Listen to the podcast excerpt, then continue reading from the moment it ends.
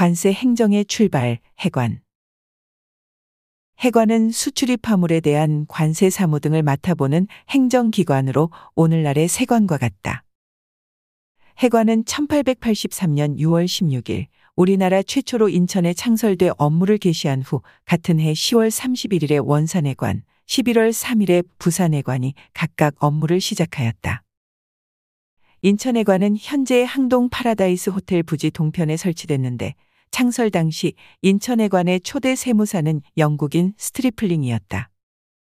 해관에서 부과하는 관세는 국내 산업을 보호하는 동시에 국가 재정 수입이 되는 것이기 때문에 외국과의 통상 관계에 있어서 매우 중요한 장치인데 이에 대한 인식을 갖고 있지 못했던 조선 정부는 강화도 조약 체결 직후인 천팔백칠십육년 팔월 일본의 강교회소가 향후 칠년간 수출입 물품에 대해 관세를 받지 않겠다는 서약을 맺고 말았다. 이로 인해 해관이 설치되는 천팔백팔십삼년까지 조선은 무관세체제 하에 놓이게 되었다.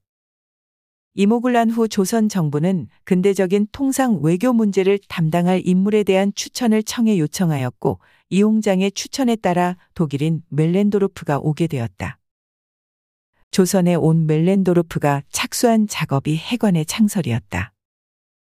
멜렌도르프는 천팔백팔십삼년 일월 민영익과 더불어 청해 초상국에서 해관 창설 자금으로 이십일만 양을 차관하는 한편 상해에서 해관 업무를 담당할 해관원을 모집하였다. 이로써 인천해관은 천팔백팔십삼년 유월 십육일부터 업무를 시작하였고 원산해관은 시월 삼십일일, 부산해관은 십일월 삼일부터 사무를 개시하였던 것이다. 해관은 청해 해관을 본받아 창설한 것이었을 뿐만 아니라 창설 당시부터 청해 영향하에 놓여 있었다. 특히 총세무사의 임명권을 청이 장악하고 있었기 때문에 가보개혁이 실시되는 천팔백구십사년까지 청국해관에서 파견된 총세무사와 외국인 세무사들에 의해 관리 운영되었다.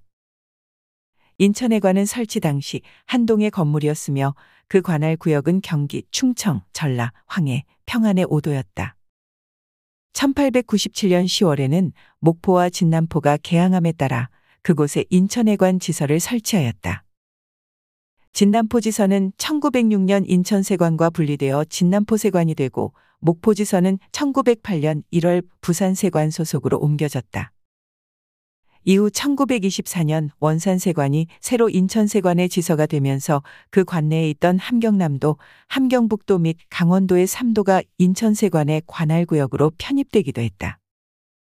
해관은 러일전쟁 중에 한국 정부의 재정 고문으로 온 일본인 메카다가 천구백육년 일월 총세무사를 겸임하면서 관세제도에 따라 세관이라게 칭하고 인천세관장도 일본인이 취임하게 되었다.